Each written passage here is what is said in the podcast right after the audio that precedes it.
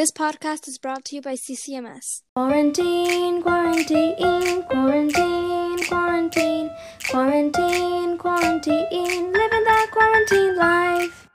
Hey, welcome to Quarantine. We are your hosts, Celeste and Kayla. We're in eighth grade and we both struggle in quarantine. Between the homeschooling, isolation, increased screen time, decreased physical activity, struggles to connect with friends, general anxiety about the state of the pandemic, plus parents walking in half naked on our school Zoom calls, teens are trying their best to survive quarantine. According to a recent She Knows Hatch Lab study, before quarantine, teens were already spending 45 hours a week on their phones. A new study has shown some kids even said they spent up to 10 hours a day. That adds up to 70 hours a week, which is almost double the amount of hours from before quarantine. This has taken a toll on our mental and physical health, including our school and social life.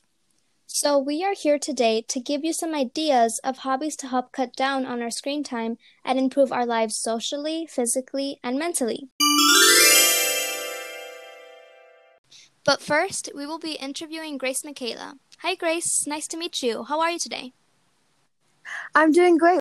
Grace is a YouTuber. She makes all sorts of content from what she does in a day to fun crafts she's done.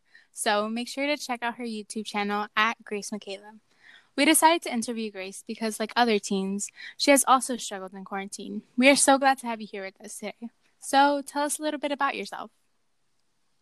Um, so like you guys have said, my name is Grace. I go by Grace McKayla.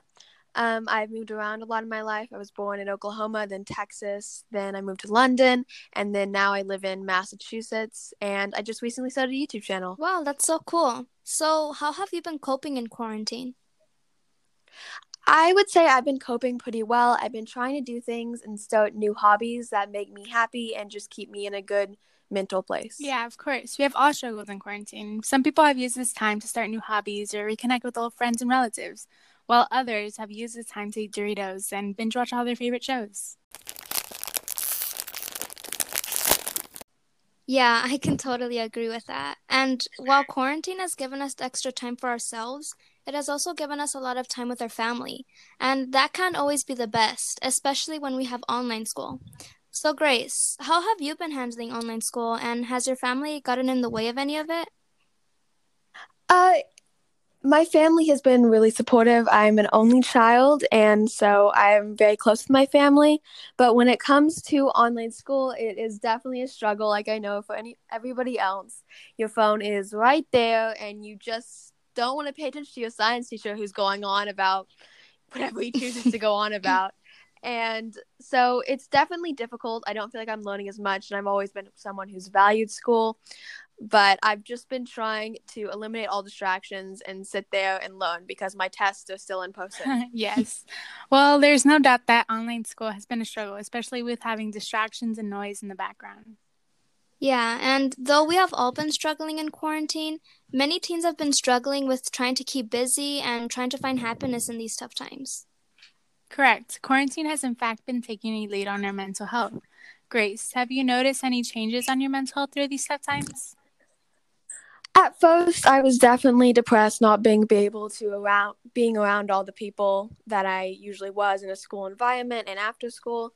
Um, but as the time went on, I just basically told myself this isn't who I am. I don't want to be sad like this, and uh, turned it around. and Decided to do one thing every day that made me happy. Thank you for sharing. It was a pleasure having you here with us today, Grace. Leaving off of what we left Grace with, we would like to talk about our own personal experiences and how we've coped with online schooling and trying to keep busy. I think for me personally, in the beginning of quarantine, I never really thought of my mental health because I was just expecting us to go back to school after that two week vacation and reunite with our old friends and teachers and um, classmates. I think we all thought we were going to go back after two weeks, but here we are a year later. It's definitely been a struggle trying to reconnect with old friends and trying to find new friendships, especially since the only people we're seeing right now is our family. Yeah, and especially because most of the time, those friendships that we've had either in school or outside of school were based of um, meeting, maybe doing an activity. But now, since we can't do that because of um, social distancing, we have to base that off of Zoom calls and texting, and that can't always be easy. Yeah, we're starting to miss our social interactions with people. But we would like you guys to know that you guys aren't alone, and there's a lot of people going through the same thing. It's definitely important that you stay close to the friends that you have now and the ones that make an effort to talk to you because you know that they're always um, ready to be able to have a conversation with you and know that you're doing well. It's very important that we have someone to talk to, especially during these times. If you ever feel stressed or have anxiety and you don't feel comfortable talking to your family or friends about it, the CDC provides many resources for you to contact hotlines to get help or even just to talk. If you ever just want to talk to someone, call 1 800 273 TALK. And remember, you're not alone. If you ever feel overwhelmed, take a deep breath. Do some calming yoga. Take time to surround yourself with people that care for you, even if it means doing it virtually. Another way of taking care of yourself is spending time doing something you enjoy. Now, a lot of people have struggled with keeping busy, but Grace gave us an amazing example of what we can do to spend our time. Though some people aren't comfortable putting their face online, we can find ideas on what we can do to spend this very, very long break.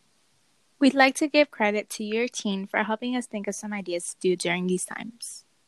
One idea would be to call your family, call your parents, call your old friends, call anyone. It would make their day. Learn how to bake. Bake for your family. Bake a cake, brownies, an upside down pineapple cake. Go crazy.